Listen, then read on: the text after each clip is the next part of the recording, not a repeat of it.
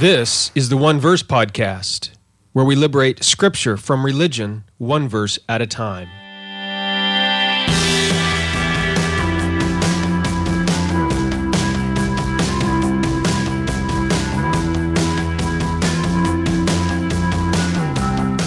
Well, hello, my friends.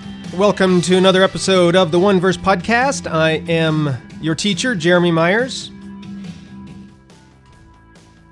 People say that a dog is a man's best friend, but when God sets out to create a partner for Adam, Adam rejects all the animals in the world, even the dogs. And it's a good thing too, because that is when God creates the woman. the creation of woman is what we're looking at today in Genesis chapter 2, verses 20 through 23, calling this podcast episode The Beauty and the Beasts. Hey, uh, before we look at the text, though, I want to invite you to partner with me in publishing the One Verse podcast. I mentioned this before, but podcasting, blogging, writing books, a lot of the things I do online, it gets very expensive. And um, sometimes I wonder how long I can keep it up, to be honest. Uh, this isn't my job. I don't even make anywhere near a full time living from it. And I I don't know how bloggers do that, but I don't and uh, I don't sell nearly enough books or anything like that. So, uh, if you appreciate what you're learning on this podcast, I would really invite you to partner with me by uh, maybe making a one time donation, a one time gift, or even better yet, a recurring donation. Any amount is helpful five, ten bucks. Uh, it, it would just be great if you could partner with me in that and help me cover some of the costs so I can keep putting out these podcasts as we work our way through Scripture and uh, seeking to liberate Scripture from the shackles of religion one verse at a time. Anyway, if that's something you would like to do, uh, you can go to redeeminggod.com slash partner to learn more. You'll see some of the expenses I have in running my blog, running my podcast, and also there's a place there for you to make a one-time gift or set up a recurring donation. Either way is fine, and I appreciate any amount you can give. Thank you so much for partnering with me in this way.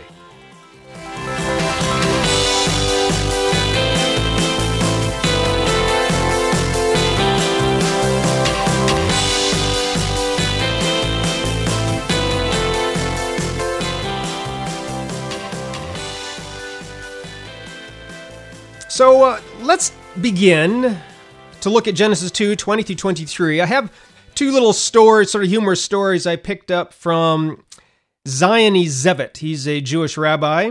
He teaches at uh, some Jewish university, I believe, in California somewhere. I can't remember whether it's Los Angeles, San Francisco. Anyway, he wrote a book called What Really Happened in the Garden of Eden. It's a fascinating book from a Jewish uh, perspective. Anyway, in it, he tells two humorous stories about the creation of Adam and Eve. Here's one. One day in the Garden of Eden, Eve called to God and said, Lord, I have a problem. What's your problem, Eve? I know that you created me and put me in this lovely garden with all the animals, but I'm just not happy anymore. Why not, Eve? What happened? Well, Lord, I guess that I'm getting lonely. These animals don't talk, and to tell you the truth, fresh apples just don't do it for me anymore. Eve, I have a solution. I'll create a man for you. What's a what's a man, Lord? Well, he's a bit like you, but flawed. He's tough and not real easy to get along with, but he'll be bigger and faster than you, so he can help out when needed. But he'll also be a bit slower than you in his thinking, and so you'll have to help him figure out what to do. Eve thought for a few moments, scratched her head, and said, Well, it sounds okay, I guess. I could use the help. So what's the catch? Well, there is one condition attached. Eve smiled wisely and asked, And what's that, Lord? You'll have to let him think I made him first. I know as you were, as I was reading through that, you're thinking, hey, wait, Adam was created before Eve. Uh, anyway, so the punchline there, obviously, Eve was created first. That's the story. It's, that's what makes it humorous. And it fits with reality too. How, how men want to be first and so on. Anyway, here's the second story, and it takes the opposite approach. One day in the Garden of Eden, Adam called out to God, Lord, I have a problem. What's your problem, Adam? I'm lonely, and the animals aren't fun. The food is a bit flat, and there's nobody to talk with. Well, Adam, I have a solution. I'll create a woman for you. What's a woman, Lord? Well, a bit like you, but she'll know how to take care of you. She'll cook good dinners. She'll give you a massage after you shower. She'll fill you in on what happened all day. She'll remind you what you have to do. She'll be your friend. Adam thought for a few moments, scratched his head, and said, Wow, that sounds pretty good. What will it cost me, Lord? Well, I was thinking about an arm and a leg. Adam smiled wisely and asked, Okay, and what could I get for a rib? uh, that's also like men, right?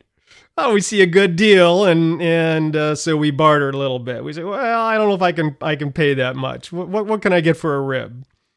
Uh, it's sort of both stories sort of are humorous insights into the nature and the character of both men and women. Uh, the first story, men, you know, always want to be first, and uh, yeah, women need someone around to help them, but overall, they're pretty self-sufficient.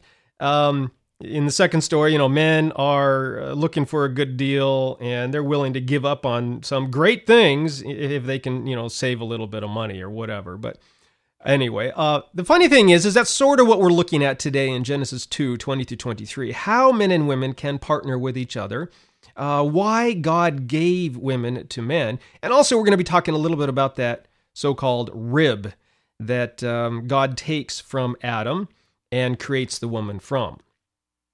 So let's begin, though, in verse 20, where the text says that God set out to make a helper for the man. I especially want to focus on that word helper. Now, there have been some throughout history and church tradition and so on that have used that word helper to teach or to indicate, imply at least, that the woman is somehow inferior to the man. I mean, if she is his helper, then that must mean he's in charge and, you know, she must do what he commands.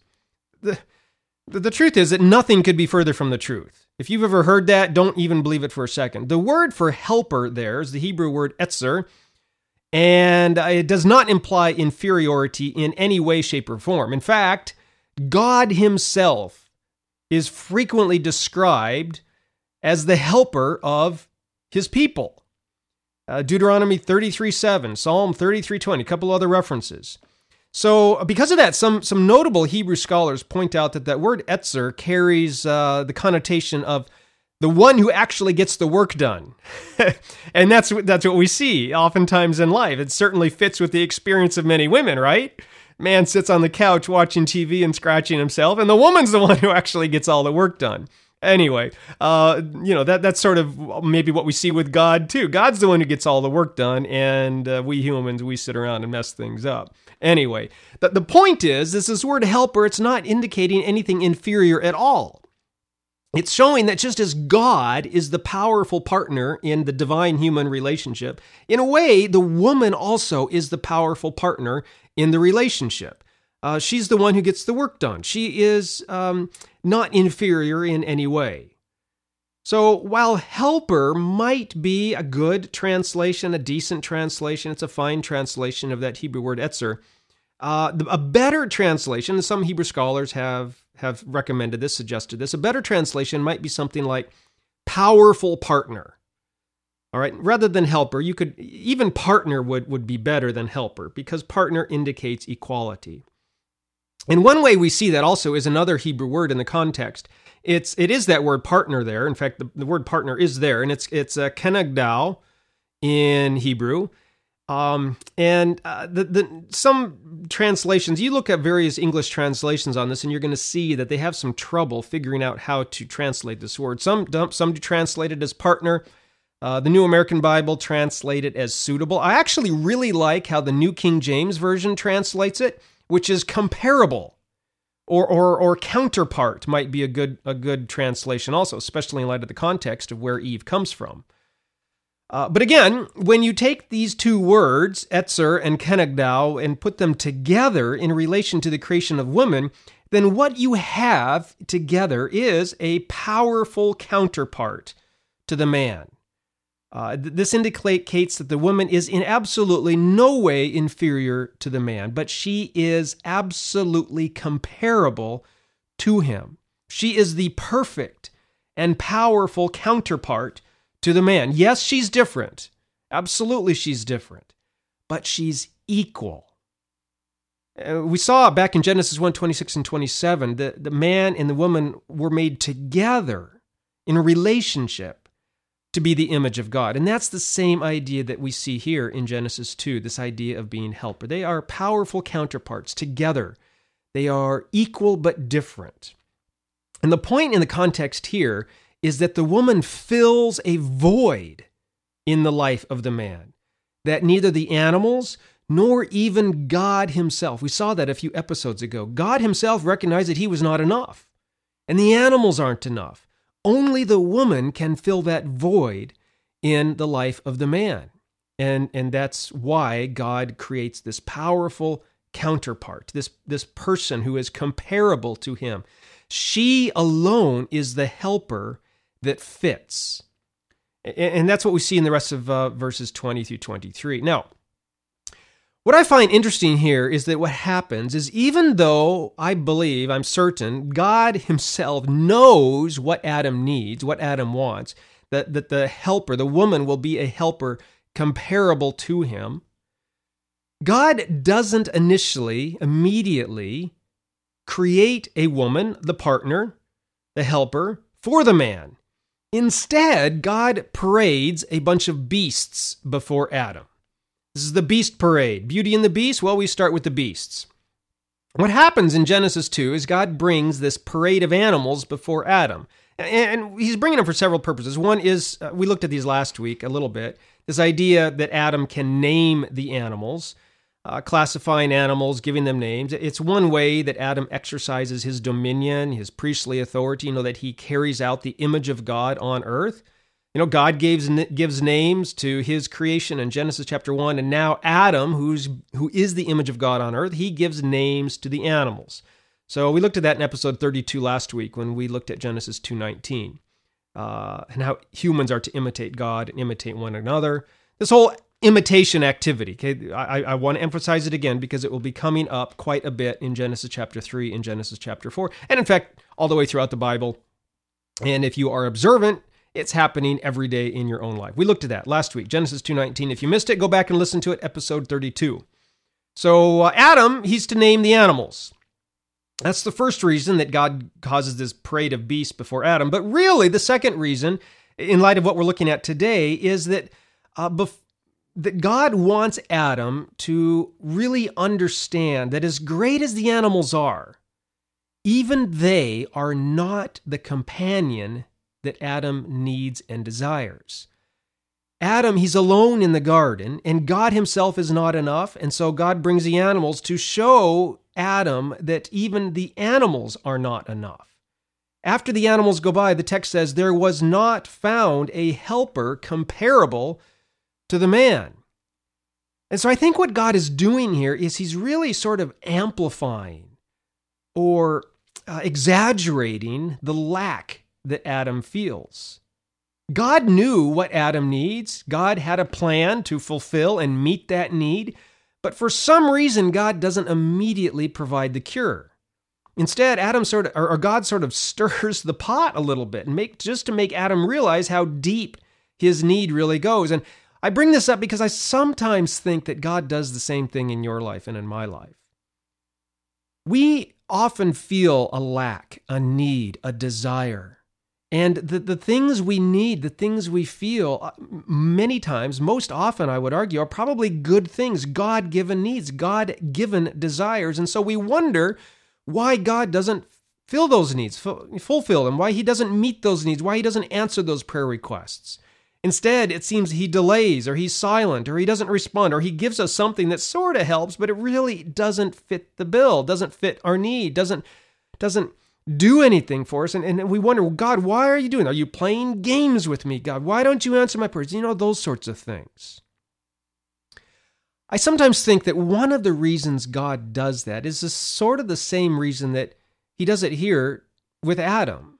And it's so that when the need is finally met, when the prayer is finally answered, when the lack is finally filled, that's when we can respond with praise and glory to God and say, Yes, this is it. This is what I've been looking for. This is what my heart has been longing for. I often think that that is sort of one reason why we're on this earth, you know, as we wait for our glorified bodies in heaven. I mean, honestly, if, if, if God wanted to, He could, the moment we believe in Jesus for eternal life, immediately transform our bodies and bring us into the eternal kingdom, you know, with our glorified, sinless bodies, no more grief, no more death. And He could do that, but He doesn't. I think one reason He doesn't is because that it sort of makes that entrance into the eternal state, that future perfect thing that we long for and desire it's going to make it that much sweeter and that much greater. And we too will respond sort of as Adam does in verse 23. This, this is the one. This is the thing. This is what I've been looking for. That's the way it will be when we finally get the thing that we know we were made for. We know God wants for us, but for some reason it's just not happening. It's just not not not being given to us. It will make it that much better when God finally does. He's not playing games, it's his own timing and his own way. That's what God does with Adam here in verses in chapter 2 verses 20 through through 23. So anyway, that's uh, what's going on here. In verse 21 then, God finally creates the helper that Adam needs and wants. And I'm calling this the beauty pageant. Uh, there's no pageant really because there's not more than one that Adam's picking from. You know, sometimes the way we get on some of these TV shows, The Bachelor and so on, there's just one, um, but it's the beauty. And this is the beauty and the beast. So the, now we have the beauty that is, is coming upon the scene. And what we see here is that after Adam recognizes that neither God or the animals are enough for him, you know, he needs someone like himself to relate to, that is when God creates the woman. And the fact that God creates the woman as a partner for the man in Genesis 2, it, really wouldn't have been lost on uh, the first readers or first listeners of this story. I've mentioned few, uh, numerous times in previous podcast episodes. Uh, there was a wide variety of creation stories Babylonian, Canaanite, Egyptian creation stories back at that time in the days of Moses. Then people would have been aware of them, especially coming out of Egypt, going into Canaan, and just the Babylonian myths that were very prominent in those days. In one of these Babylonian creation accounts, the Gilgamesh epic, it's one of the most famous ones. It's a creation and flood account. Uh, the first created person is a man named Gilgamesh. He, he's the one who's the story's named after, obviously. He's sort of a semi divine being. He's sort of half god, half human. He's created from the gods. Uh, anyway, it's somewhere along the way, the other gods decide to create a being who is equal to Gilgamesh to sort of give him some companionship and, and a partner in, in life. And so when they do, guess what they do? They create Enkidu. He's a man, another man. He's the partner and helper that is equal to Gilgamesh, a man. They create a man who is equal to the man. And it's interesting, in a different Babylonian account, a Babylonian hymn this time, there's this reckless and rash goddess named Ishtar. Uh, and the gods decide to sort of calm her down. And so they're going to create an equal companion, a partner for her. And when they do that, the god Enki decides to create this equal being for Ishtar. And guess what is created? Not a man, but a woman, a female, whose name is Shaltu. So, in, that account, in the hymn, again, when they want to create a, an equal partner for a woman, they create another woman, another female. The equal partner to Ishtar is a female Shaltu. So it's interesting that in these two different accounts, they view men as equal to men and women as equal to women, but you don't see men and women being considered as equal, equal beings created by the gods. Men are equal to men, women are equal to, to women, but they are themselves, men and women, are not equal. So that's why I think one reason we have here in Genesis chapter 2 when God sets out to create an equal partner for the man, he creates a woman.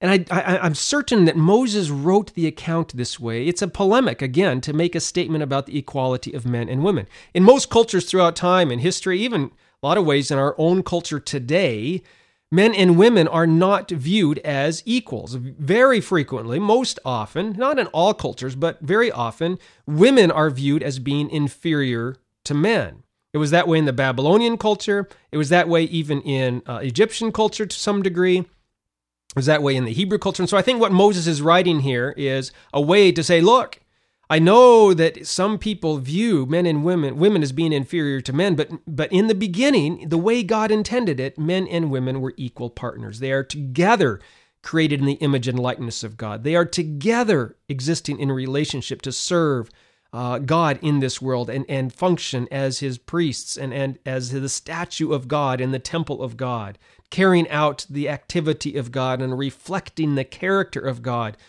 to this world.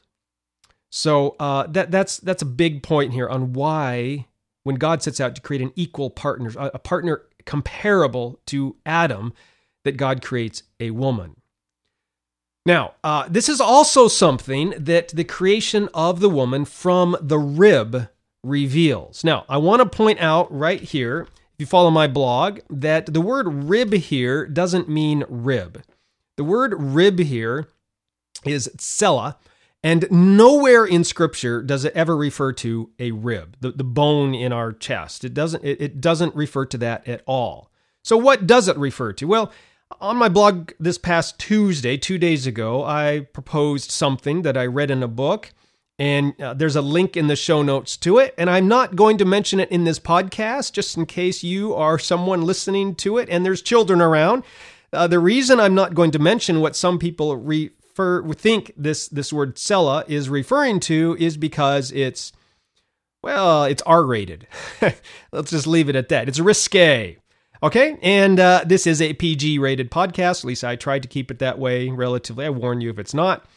But uh, basically, the Bible scholars is that, the, that they suggest that the rib uh, is not the word sella is not a rib at all, but to well, a, a, a different bone. Let's just put it that way, a different bone uh, that men don't have. So anyway, you can go read the blog post, find out more about that. Uh, and and the scholars, they're really who suggest that they're not trying to be scandalous. I, I, I promise you, there's good exegetical reasons for the view uh, and uh, biological reasons too, to be honest. Anyway, um, in light of further research and some of the comments I received, I really think if you were listening to this and you left comments and feedback on that blog post, sort of uh, what you know your insights, I basically have decided that I I do not go with that view. Um, yes, the word tsela is not a rib, but I'm also not saying it's that other bone that I mentioned in the blog post. Um, so, what does it mean? Well, the word "tsela," as I mentioned in the blog post, it, the word "tsela" it means side, literally, and it's usually used in other places in Scripture to refer to like the sides of houses, the sides of boats, the sides of doors, that sort of a thing. And so here in Genesis two twenty, it doesn't you, you, you it doesn't say the literal translation is that God took one of Adam's ribs. What it says is God took one of Adam's sides. Okay, and this is more than just a rib, it's a side. Uh, some have suggested that what you could almost take it as God took cut Adam in two. Uh, you know, cells divide and create two cells. Well, Adam, God divides Adam in half, and from one half, one side of him creates the woman. I think that's a little bit extreme. I think really what it's the view here is more that uh, God took uh, you know a chunk out of Adam's side. Yes, it's going to include some of his ribs, but also a lot of the the meat, the the muscle and sinew and flesh. It, it's sort of like a side of beef. You've seen a side of beef. That's sort of the idea here. And the idea then is that the woman is formed not just from a rib bone, but from the flesh and bone of Adam's side. And that that really helps explain what we read in Genesis 2:23 where Adam says bone of my bone and flesh of my flesh. If it was just the rib bone, Adam couldn't say that necessarily. It was the bone and flesh that Adam took, and this chunk of bone and flesh became the woman. Uh, the word bone there, in case you're curious, is etzem, and the word flesh there is besar. uh, there might be something a little risque about that word besar. It uh, could also be translated as meat, and uh, you can go read that blog post again. It's in the it's in the uh, show notes for this episode, and go click on that and see what the word besar means in numerous other places. Not everywhere, but in some places in Scripture. And I don't know if Moses intended that or not, but I don't know. When Adam first sees Eve, you can imagine what the response might be. So we'll leave it at that. The point is here the word sella here is not just a rib. I think it's referring to a big chunk out of Adam's side. Now, having said that, what I don't think really necessarily happened, I don't think that in, in, Genesis 2.22, when God puts Adam into a sleep, a lot of times uh, people think, oh, well, this is sort of like divine anesthesia. God uh, puts Adam to sleep so that he's unconscious, so that God can perform surgery on him. And that's why some people go with a rib, because they say, well, you know, the rib is the only bone in the human body that can grow. And okay, I understand all that, but but it doesn't it doesn't mean rib. It means it means side. And uh, uh, again, so so the, the the criticism then as well, but a whole side doesn't regrow. If God is going to take a big chunk out of Adam's side, you know, all of the bones and the muscle and the flesh, that's he's going to have this big huge wound there. He's not going to recover. Look, well, as soon as we start to go down this trail, we begin to have too uh, scientific of a, of a of reading of an account. Now, I prefer what John Walton says in Genesis, in his book, The Lost World of Adam and Eve. There's links to that in the show notes. Also, I, I highly recommend that book. Uh, I had him when I was studying at Moody Bible Institute. He currently teaches at Wheaton College in Wheaton, Illinois.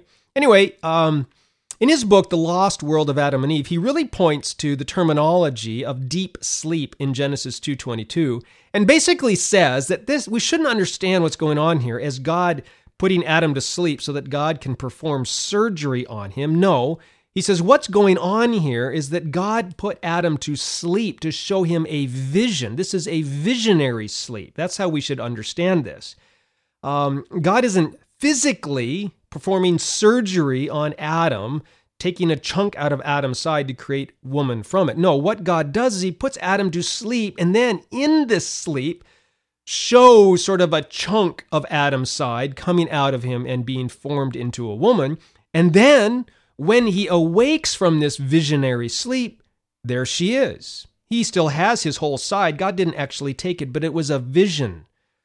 Uh, God put Adam to sleep to show Adam what Adam needed. And then when Adam awakes, there she is. And that's why Adam says, Wow, this is her. This is the one. This is what I saw in my sleep. That's how John Walton says we should understand it. And it makes a whole lot of sense to me, especially, especially when read in light of Ezekiel 38. This is the valley of dry bones.